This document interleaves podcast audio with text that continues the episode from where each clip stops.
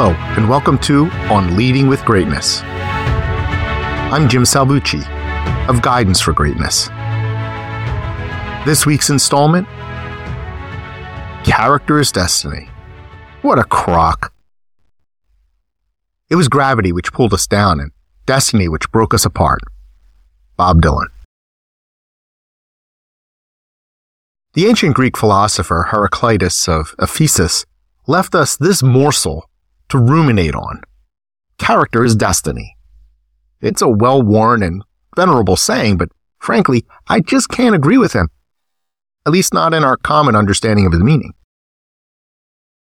Character is the first of the core elements of leadership, the four C's, along with communication, compromise, and collaboration.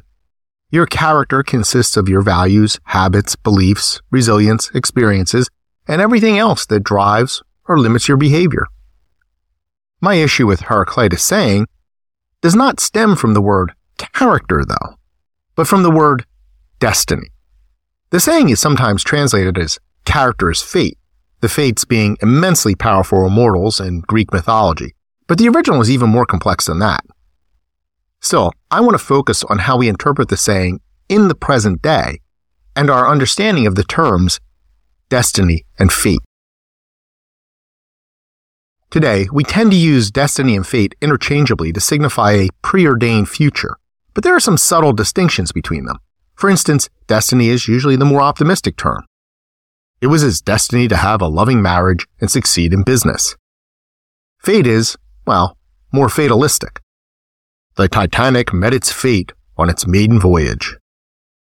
Furthermore, fate, as we use it, is usually final with the suggestion that it has been imposed by some outside force, while your destiny is the root of your ongoing journey toward that fate, a journey you help shape.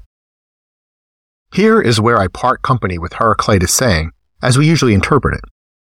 It puts all the burden of destiny on your poor, beleaguered character. Indeed, character can have significant influence over destiny, but it does not control it. For one thing, the start of life does not deal us all the same hand. One person may be dealt a measly jack high at birth, while another starts life with four of a kind. Character can sway how we play those cards, but going from a royal sampler to a royal flush takes more than just character or even skill. And yet we regularly laud those who were dealt life's best hands from the outset and ignore or even denigrate those who struggle their whole life to achieve a mere ace high. And what of luck throughout the game of life? Even the sharpest poker player has to have a little luck on their side. Our society heavily favors individuals for their superficial characteristics over their character. That's why certain traits dominate power centers in our world. For instance, take a look at the current makeup of the US Congress. Do we really believe that men, so overwhelmingly represented there, are that much better at governing than women? You can ask similar questions about CEOs of major corporations or do an analysis of who tends to populate high paying fields versus who mostly works in the low wage service sector. And then there's the persistent gender wage gap. And don't get me going about racial disparities in representation. It seems so obvious, but it bears repeating. Distinctions such as gender and race have nothing to do with an individual's character. Nonetheless, our destinies are heavily directed from the outset, for good or ill, by factors over which we have zero control. In addition, much of destiny stems from the accidents that accrue throughout a lifetime, and our response to those accidents is often irrelevant to the outcome. If you have ever had to endure mass layoffs, identity theft, or errant meteors, what does your character have to do with that? The same is true for life's happier accidents, such as winning the lottery. Yes, the strength of your character will affect how you handle happenstance, but being of sound character is not some woo woo guarantee of a particular life altering mojo in short, the suggestion that our character is the sole arbiter of our destiny puts too much burden on individual qualities as far as I'm concerned. Here's more sad reality. Being of the most upstanding character can even backfire. Let's face it, almost no one is ever promoted due primarily to their virtue. Wherever you look, you will find decent and competent humans slogging along just to survive while jerks and scoundrels are launched to the pinnacle of success. Need an example? Again, I reference Congress. I have long argued that bad is stronger than good, and the good must therefore be even smarter and ever vigilant. It's a tough pill to swallow, I know. I've choked on it many times. In fact, those who stand by their values are rarely rewarded and are frequently disenfranchised or even attacked. In this way, their strong character may shape their destiny for the worse. Need an example of someone whose virtue landed her in a hell on earth? Now I reference 2023 Nobel Prize laureate Narges Mohammadi. In fact, character is destiny when taken to its logical extreme can justify all manner of atrocities because it can give the impression that dominance is itself a mark of virtue. Just not true. For instance, belief in manifest destiny led to the displacement and slaughter of millions of Native Americans. Was this barbarity, allegedly destined, the result of a mass failure of character in the Indian population? Were their genocidal oppressors paragons of good character?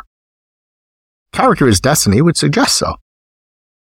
Moreover, while Heraclitus' character is destiny Sounds good in theory, trying to squeeze all the highs and lows of life into one little container called character is too much. And yes, character can have some influence on how you address your lot in life, but that is only part of your life story. Maybe I'm being a bit hard on poor Heraclitus, who's not even here to defend himself. Surely his wisdom got lost in translation, and important nuances have certainly been obscured by the fog of time. But here's the thing. As we interpret it now, his little saying howsoever pithy and superficially appealing, stinks. If we pin all of life's twists and turns of destiny on personal character, we must then be at fault whenever things go wrong, even when they are utterly out of our control. How then can we forgive ourselves? Heraclitus leaves no room for even a little self compassion, which is neither realistic nor fair. We are not perfect, nor should we pretend to be. Therefore, our personal characteristics cannot bear every burden. Certainly live your true values to the fullest, but don't expect that to be enough. Be sure to mix in a healthy dose of self-compassion when your destiny goes sideways.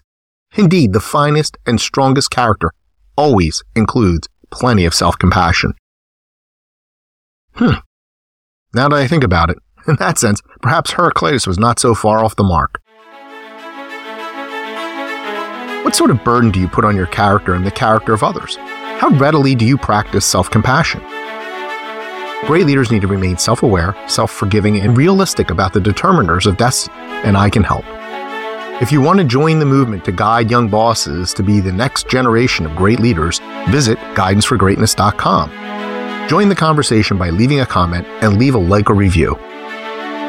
Please share this post on social media and be sure to subscribe to have On Leading with Greatness sent weekly to your inbox. I look forward to hearing from you.